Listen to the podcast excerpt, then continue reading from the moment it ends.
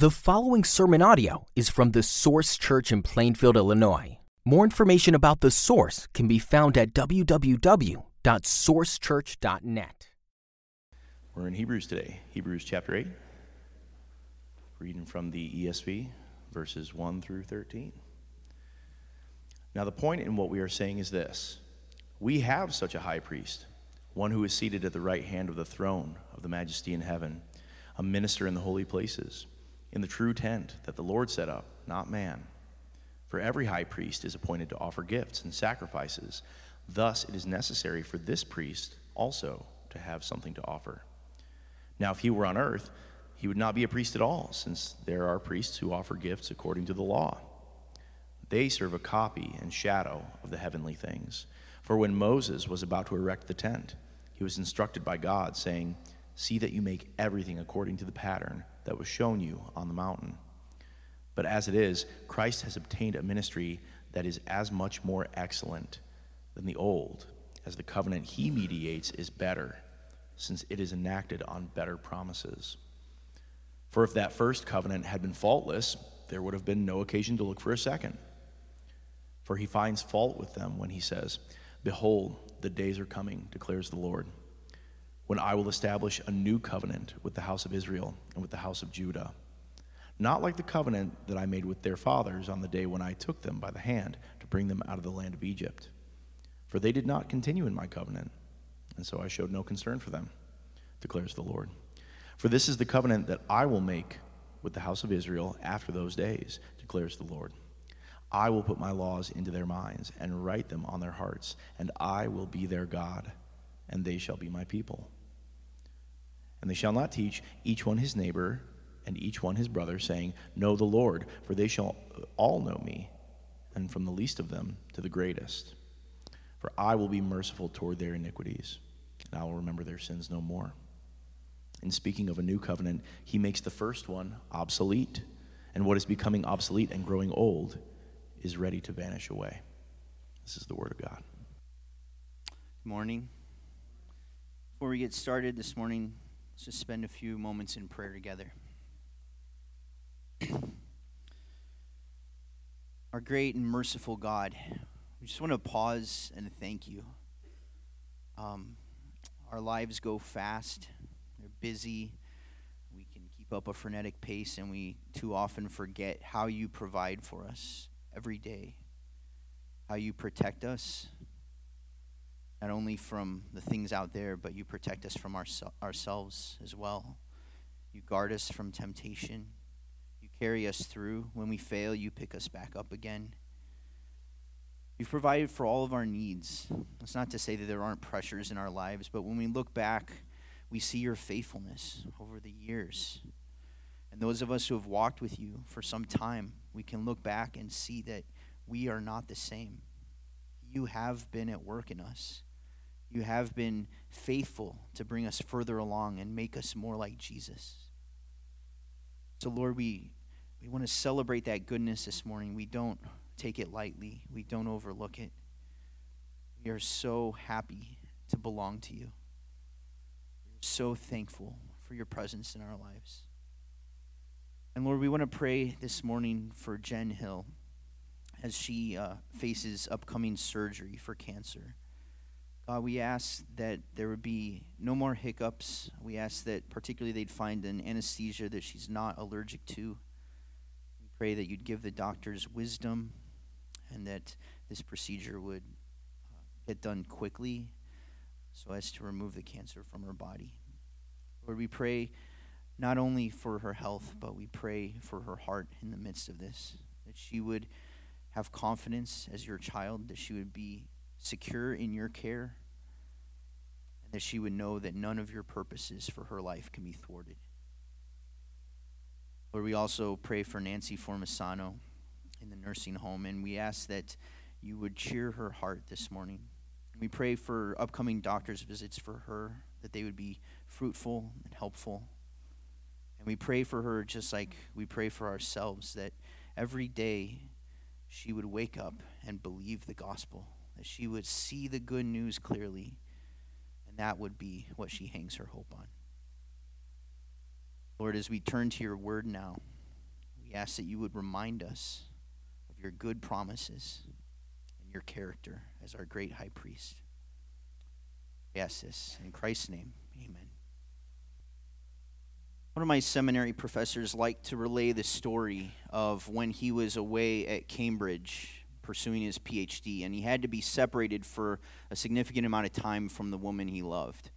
I don't remember if it was um, if they were married already or if uh, it was just his fiance. But you know, this was long before the days of internet chat, so all they had was phone calls once a week because those international phone cards were expensive. If anyone remembers that, um, so they had one phone call, and it couldn't be too long because of the price. And they they longed for those phone calls, and they also dreaded those phone calls because they were over too quickly, and then you had to wait a whole another week. Now, as part of the, the woman's routine of dealing with this distance, she, uh, she would often go to a, a, certain place that had been meaningful to both of them. And she'd take a picnic lunch once a week, and she'd just sit there and reflect on the past and, and also dream about their future life together. And uh, sometimes at night, the sorrow would just be overwhelming. She missed him so much. She just wanted to be with him and so she'd hold a framed picture of him and, and just cry herself to sleep. Now, obviously, this is a, a touching portrait of the devotion of a young couple. But the point of the story came with where my professor went next. He, he would say, Imagine if I moved back from England, imagine that I was done with my PhD and ready to start our life together, but my fiance had maintained the same routine. What if he would find her going to their meaningful spot alone still? What if he would try to spend time with her and she would say, That's okay, I have your picture. I've gotten used to it. And he'd say, Yeah, but but can't we talk? And she'd say, Sure, sure. You know, there's a phone booth down the block. Why don't you go there? Give me a call. It'll be just like the old times. Now, you can imagine how upsetting that situation would be, and we would all consider this woman's behavior kind of twisted and and straight up ridiculous. Why would you cling to a long distance relationship when the real person is there in your very presence? And that's exactly what it's like when we cling to religious types and shadows, mere long distance pictures and echoes, instead of entering into the fullness of God's presence through Jesus Christ. The first recipients of the book of Hebrews were Jewish Christians, and they wondered if life might be easier if they just went back to the Judaism that they'd grown up with. Um, you know, their Jewish identity was generally accepted in the public, but this way of Jesus thing, it was just, it was too abstract, and it seemed to do away with some meaningful traditions. And so, this letter to the Hebrews was written to challenge these Christians to ask them, Do you even realize the fullness in which Jesus has brought you to God? Why would you cling to the, the empty, breaking frames of what has been gloriously filled out in the person of Jesus Christ? So, the verses we'll look at today are at the very center of the book of Hebrews, and you can see that um, with the first verse there. Now, the point in what we are saying is this the point is this we have such a high priest. So, the point of the whole book look at Jesus. See how perfect he is to meet the true needs of our souls, to bring us to God. And this theme of Jesus as high priest, it, it started way back in chapter 4, if you remember. It's been building, and now at the start of chapter 8, it's presented most plainly and concisely for us. And up till now, we've been thinking mostly about the credentials of Jesus, what makes him such a unique fit for this office that we need. Now we're going to turn a corner and look at his actual ministry, his actual priestly work. We do have such a high priest, and we're going to see that in his ministry, Jesus, as compared with any other priest, any other spiritual guru, Jesus serves with a better posture. Verse 1. We'll see that Jesus serves in a better location. Verses 2 and 4 and 5. We'll see that Jesus serves with a better sacrifice. He brings a better sacrifice. And we'll see that Jesus serves through better promises.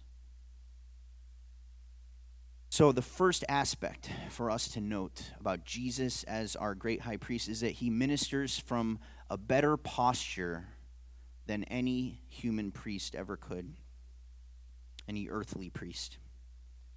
He serves with a better posture. Well, that sounds kind of strange. Our minds might be racing to, like, well, does he use like a posturepedic bed or does he always be sure to stand with his shoulders back? What's this talk about posture? What I'm getting at is simply the fact that Jesus is sitting down, he's not standing up. If you remember, um, well, we read right here in verse 1 that uh, we have such a high priest, one who is seated at the right hand of the throne of the majesty in heaven. That's what we're talking about. That may seem like kind of a so what observation, but consider everything that it implies. The Jewish high priests running around in the temple, they did not have seats. There were no seats in the temple for the priests because they didn't have the luxury of sitting, not until the, the day of work was done. And that's just the point. With Jesus, the work is done. You remember chapter 1, verse 3. It says, After making purification for sins, he sat down at the right hand of the majesty on high. And chapter 10 is going to unpack this even more, and there we'll read that by a single offering, he has perfected for all time those who are being sanctified. So Jesus doesn't need to stay on his feet like the Jewish priests, continually slaughtering more and more animals to cover the sins of the people, because sufficient sacrifice has been made. No other sacrifice needs to be made ever again.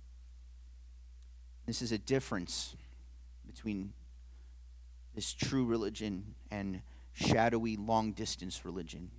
Shadowy long distance religion has worshipers that must keep doing because even their priests must keep doing rituals in order to make things right. So, if there's new sin, then the mediator figure needs to kill an animal, or give absolution, or say a specially worded prayer, or give communion before you can be right with God again. Not so with Christ. By a single offering, he made you right before God for all time. This is true even as you're still being sanctified, even as you're still growing in your ability to kill sin by the Holy Spirit and then to become the person who you are in Jesus. Even in the midst of our sin, his once and for all time action on your behalf is all you need. There's endless grace for you there as you trust in that finished work. There's no loss of acceptance by God when you sin. There's no need for you to clamor for, for someone, for, for a priest somewhere standing on earth to do something for you because you've got a priest who's sitting in heaven. But the fact that he's sitting in heaven, though it does mean that your sin is fully atoned for, he doesn't need to be busy making sacrifice. That doesn't mean that his role on your behalf is done. In the ancient world, if you're seated on the right hand of a king, then you're the, you're the most important person in the court. You're the prestigious one who has the king's ear. And so Jesus, seated at the right hand of the Father, he's in the ideal spot to keep interceding, to keep advocating for us, to keep applying the effectiveness of that finished sacrifice to our needs and our struggles today. Last week, we, or two weeks ago, we read um, in chapter 7, verse 25, that Jesus is able to save to the uttermost those who draw near to God through him, since he always lives to make intercession for them. The fact that Jesus is sitting down in heaven, that means that you have open access to God. You have no need to feel like, well, I've got to earn his attention or his favor. No, Jesus is there. Jesus is the priest on your behalf with the better posture. Second, we see that Jesus' ministry happens in a better location. Verse 2 calls Jesus a minister in the holy places, in the true tent that the Lord set up not man. So his ministry is for the benefit of us here on earth, but God is in heaven. And so Jesus' ministry on our behalf happens there. And one of the shortcomings of the old covenant sacrificial system is that it took place in structures that were built with human hands. Even King Solomon, the great temple builder, admitted the limitations of this. He said, Will God indeed dwell on the earth? Behold, heaven and the highest heaven cannot contain you. How much less this house that I have built? He knew that his temple, every earthly temple, would have to be consecrated because it was being built with sinful and finite human hands. Um, Acts chapter 7 reinforces this truth. Um, I think we have a slide for that verse, maybe. Yeah, there we go.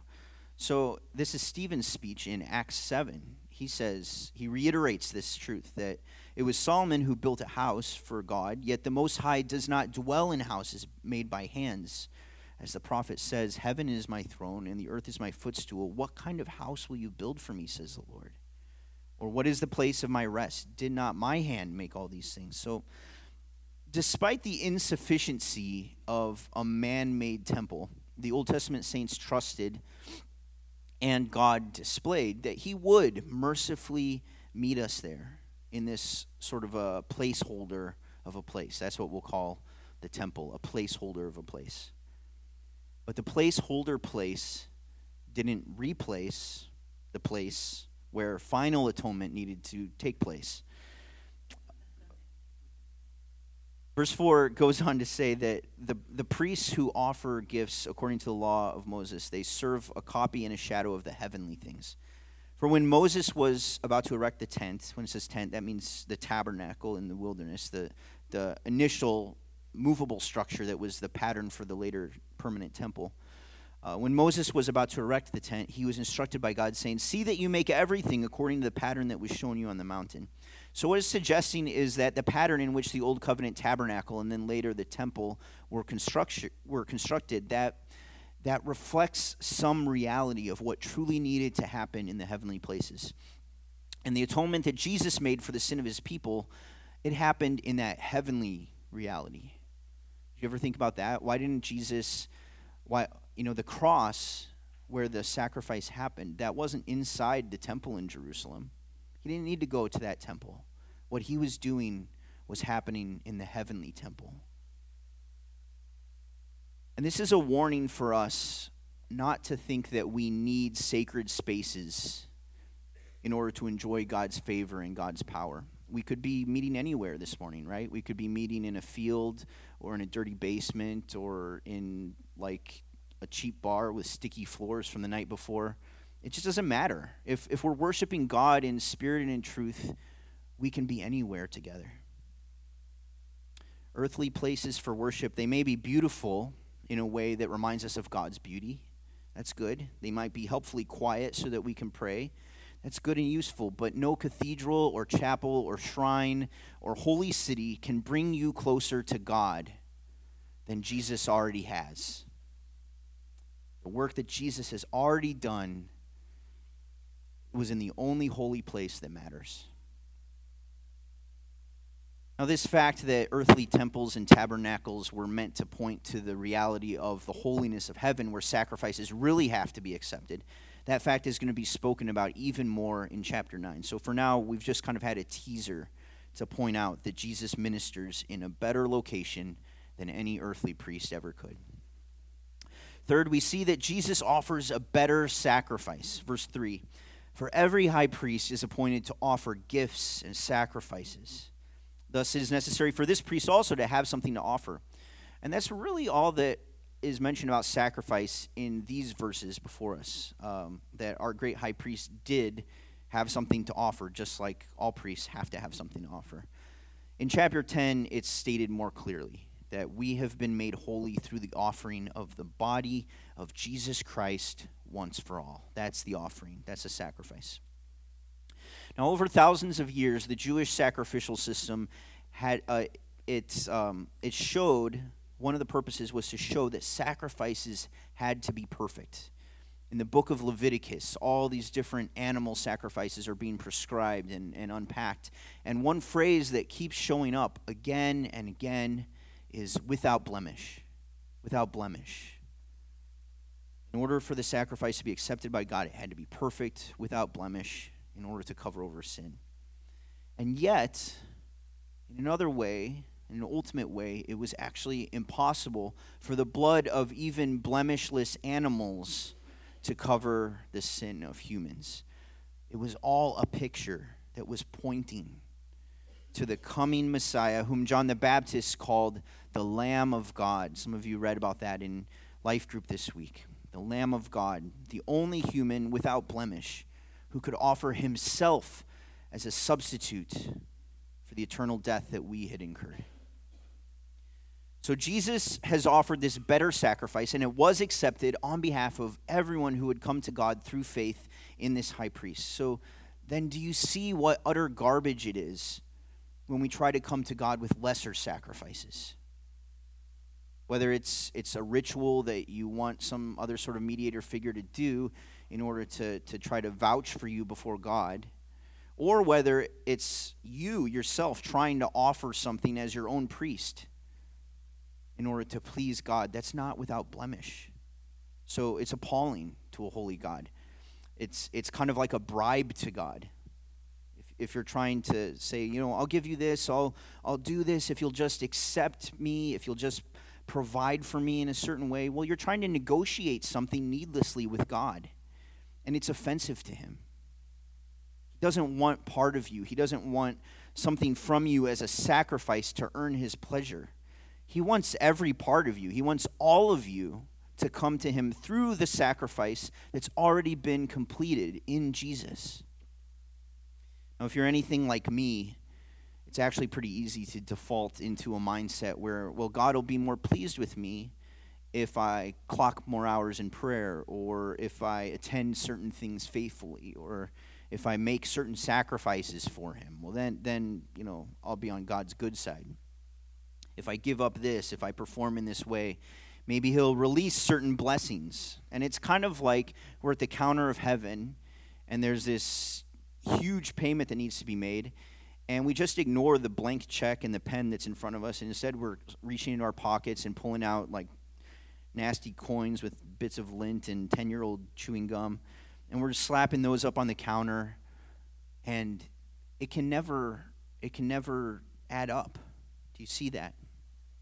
The sacrifices we bring never add up. They don't need to. That's the good news You've been given endless wealth through the sacrifice of righteous Jesus in his body on the cross. So it's time to start living by faith out of his righteousness instead of sadly trying to muster up your own to impress God.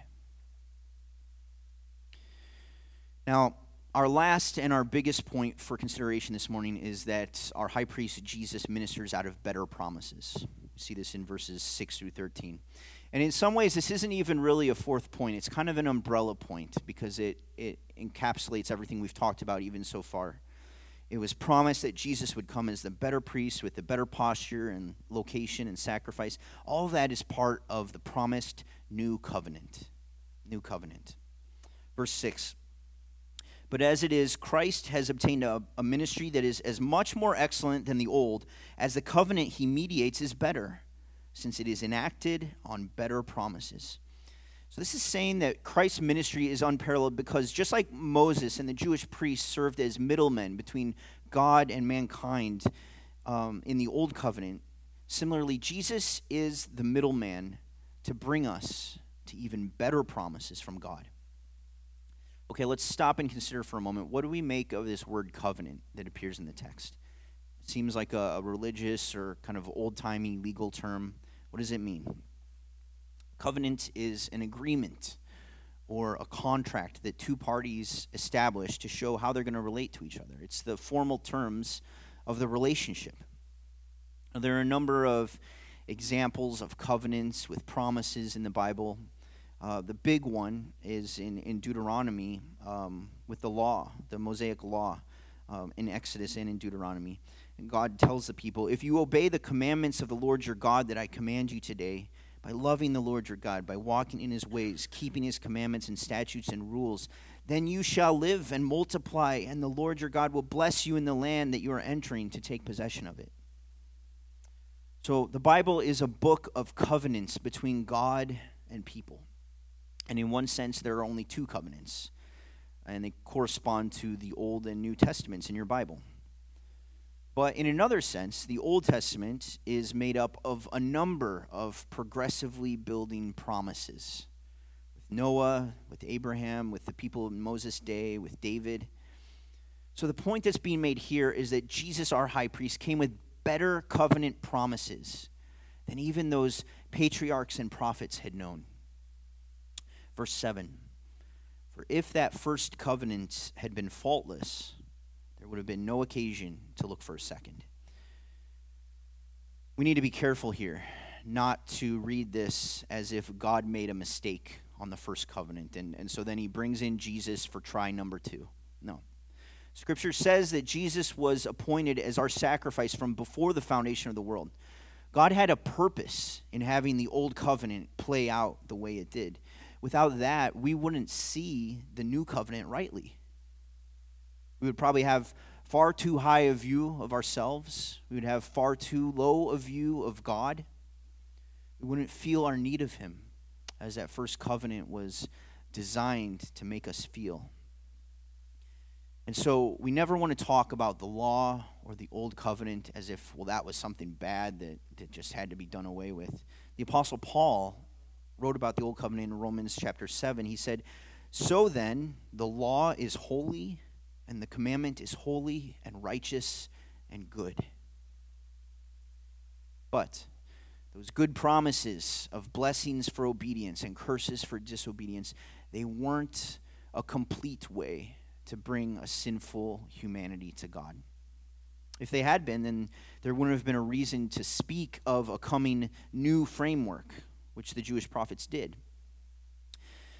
But the old promises of the law, they, they, they didn't have fault. They weren't faulty because they somehow weren't good. We need to understand this. The faultiness was with the people who couldn't keep the covenant. The old covenant didn't give the people the inward power they needed to keep their end of the relationship. Okay, but then what does it mean by better promises? Does this mean that God made subpar promises at the start? No. Again, I want to emphasize no. God's promises throughout the Bible are marvelous, they're gracious. None of them were meant as tricks or given out of insincerity, but there is a question of completeness. This is because the old covenant was always meant to give way to the new covenant. And it didn't just give way, right? The promises weren't just simply thrown out, they were kept. The old covenant was fulfilled because a perfectly faithful Israelite came along Jesus of Nazareth. He came along and he did keep the old covenant perfectly. And so the fulfillment of all of those promises of land and offspring and flourishing and peace are given to him. And it's only when we're found in Jesus Christ by faith that they're also given to us. We are his heirs of all that he alone has earned as a faithful covenant keeper. Only in Jesus Christ as our representative are God's old covenant promises fulfilled and also new covenant promises accessed. So this is how this is how we are saved in Christ, in the person of Christ alone, the, the only faithful one. This is how we're saved. This is also how faithful Old Testament figures were saved. Because none of them could keep the law for themselves either. They were saved through faith in the Christ. Now, we have the benefit of looking back, reading the Gospels, knowing a lot about Jesus, right? The Old Testament people of God, they had to look forward and trust in this shadowy figure who was prophesied at different points throughout the Old Testament, as early as Genesis chapter 3, they trusted that God was making a way, that God would provide a Messiah, a priest, and a sacrifice. We need to, to keep this in mind that the covenants were both necessary, they're both good. The old covenant led into the new, and Jesus was the perfectly righteous man who fulfilled the old covenant, and he's the mediator who brings a new covenant that broadens these promises in his name. So the old covenant was incomplete. It needed to be fulfilled by Jesus and expanded in a way that God would keep those who are in Jesus, in this family of a new humanity with Jesus as our Father. He would keep us obedient to the covenant with better promises.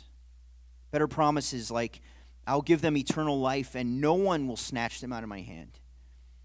Promises like the Spirit will help us in our weakness. Promises like all things are working together for our good. Promises like nothing in all creation will be able to separate us from the love of God in Christ Jesus our Lord. Better promises, fuller promises.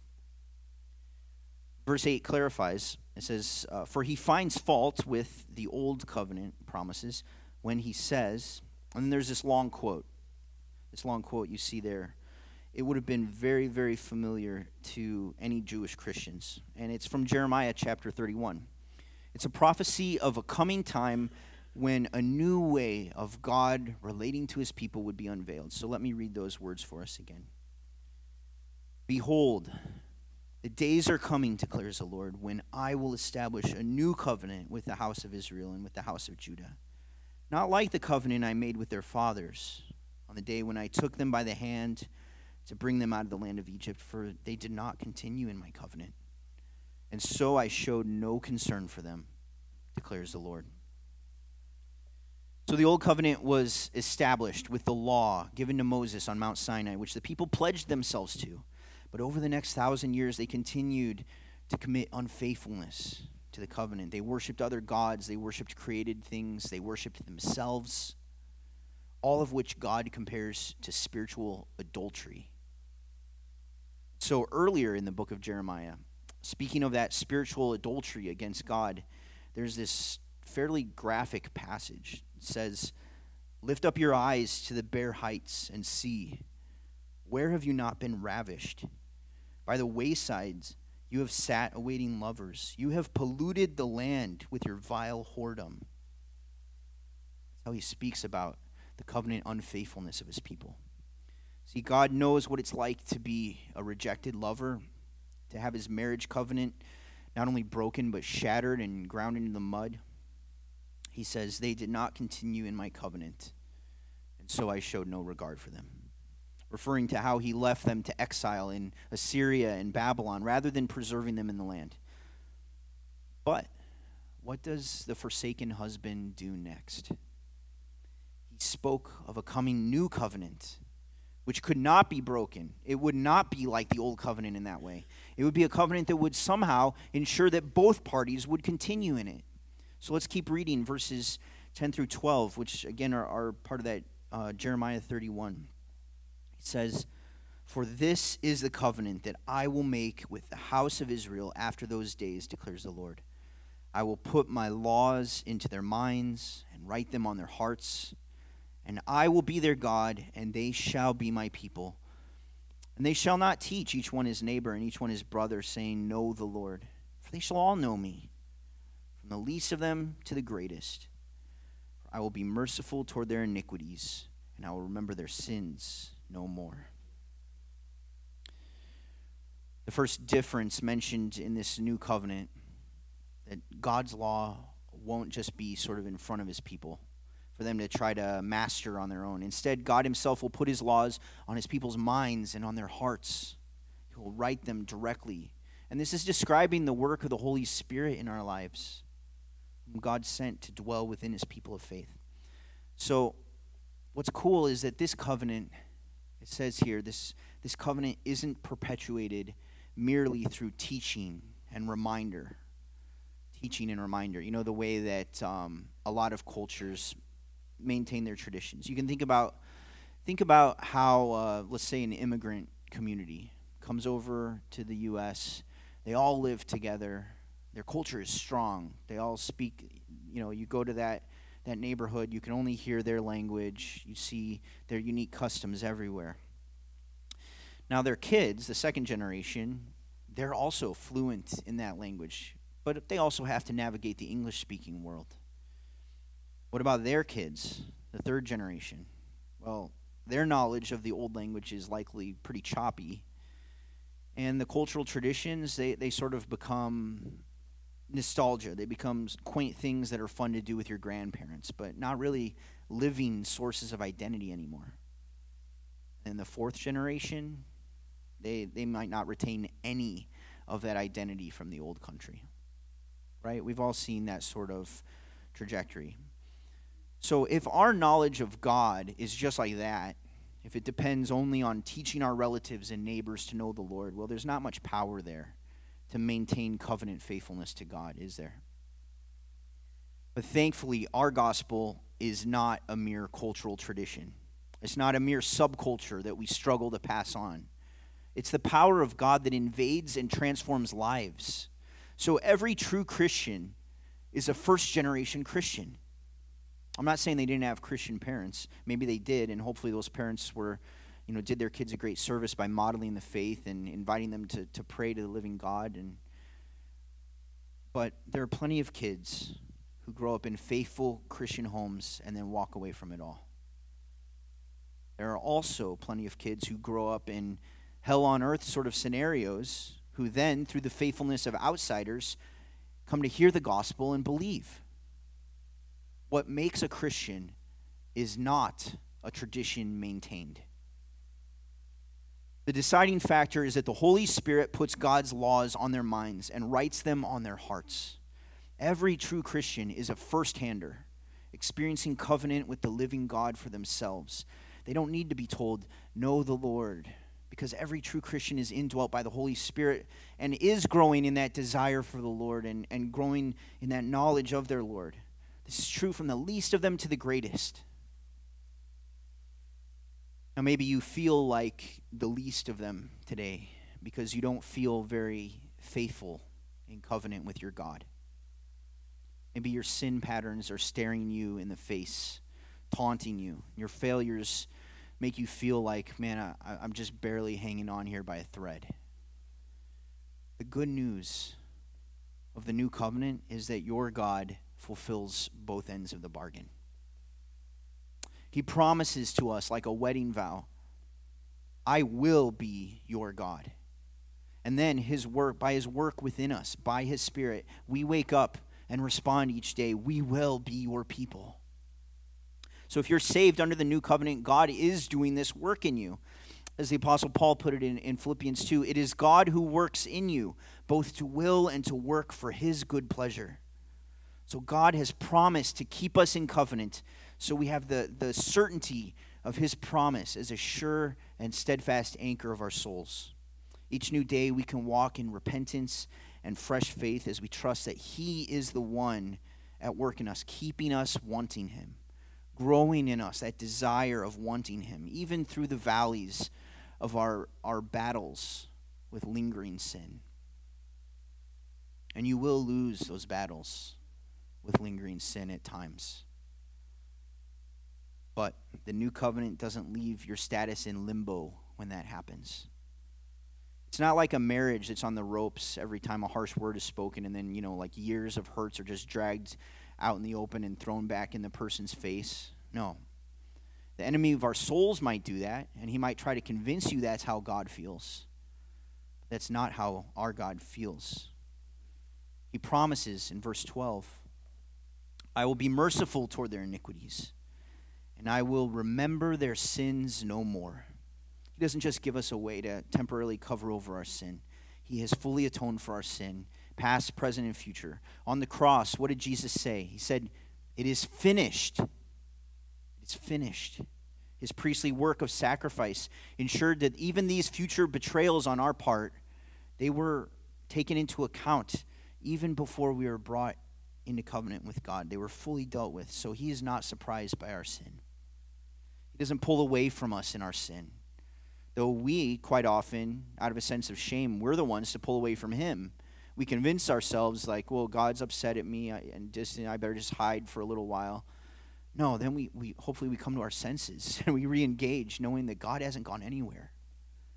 He's right there. He's promised to forgive our iniquities, to be merciful toward us, not to remember our sins.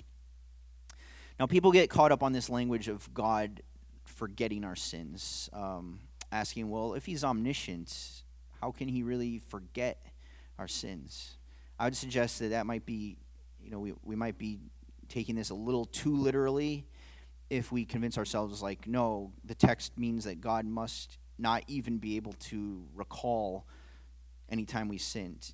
I don't think we would even want that if you think about it. if that was the case, how could you talk to God about the sin patterns in your life? Right? He, you'd be constantly shocking him, like, You did what? Oh, I, I guess I'll have to forgive you again. No, that's not what it's like. That's not what God's forgetfulness means here. Um, it's language from the marketplace to, to describe how a, de- a debt is dealt with. So let's say you, you owe a big debt to a merchant and he decides to write it off. Well, then it's forgiven and it's put to rest. It's not on the books anymore. It can't be used against you in any way. That's what this is talking about. And God's merciful heart is fully and consciously behind that erasing of the record. So savor these better new covenant promises. Never take them for granted. In Christ, you are bound to God. You are made faithful by his work in you. And nothing, nothing, not even your own foolishness and disobedience, can keep you from the love of God in Christ Jesus our Lord. The wonders and the completeness of this new covenant make it seem pointless and even harmful to cling to the old. And, and that's really what the conclusion of our text highlights in verse 13. It says, In speaking of a new covenant, he makes the first one obsolete, and what is becoming obsolete and growing old is ready to vanish away. So when the book of Hebrews was written, the Jewish priests were still offering sacrifices in the temple. But le- likely it was less than a decade later, uh, in AD 70, all that would be changed because the Romans would roll through. They destroyed the city of Jerusalem, they, they destroyed the temple and so that first covenant's obsolescence would be felt by everyone. So if that's the case, and you know there aren't Jewish priests doing sacrifices today, why do we even need to consider these comparisons in the book of Hebrews? Do we? Yes, we do. Because we're still tempted to grasp for those religious props. They may take different forms, but these lesser means of approaching God, they're incomplete there's such a temptation to latch onto because they're tangible, they're visible. But I want to exhort you don't fall back on special people and special practices and special places to make you feel okay or to assure you of approval from God. Don't hang on to what's visible or tangible instead of what those props were always meant to point to. That we have a high priest the one high priest that we need in Jesus. And he ministers through better promises to assure everyone who trusts in him that no matter what, we will be his people and he will be our God. Our merciful Lord, these promises are, are so much better that I, I fear we can't even get our minds around it fully this morning. But we thank you for this glimpse, and we ask that you would help us to take to heart the differences here, the security that your people have because of your new covenant, where you have promised to forgive our iniquity and to remember our sins no more. And you have promised to, to write your laws on our heads and on our hearts. And so it's covenant keeping is not some fragile thing that we have to, to work at and work at and work at and try to pass on like a human tradition very spirit is within us, changing us, making us want the right things. And that's true even in times of sin, even in the valleys where we feel stuck and we need to, to remember your gospel again. We know that you're still at work in us. You're not done. You are faithful to keep covenant, even when we are not faithful. You make us faithful through the work that you're doing in us by your Holy Spirit love you, Lord. And we ask that these truths would give us fresh power and energy to pursue you in the ways that are hard, to choose you in the areas where stubborn sin is lingering. The fact that we are accepted, we are known, that we belong, that we are bound in this covenant let that be the very thing that helps us defeat our forgiven sin by the power of the Holy Spirit. We ask it in Jesus' name. Amen.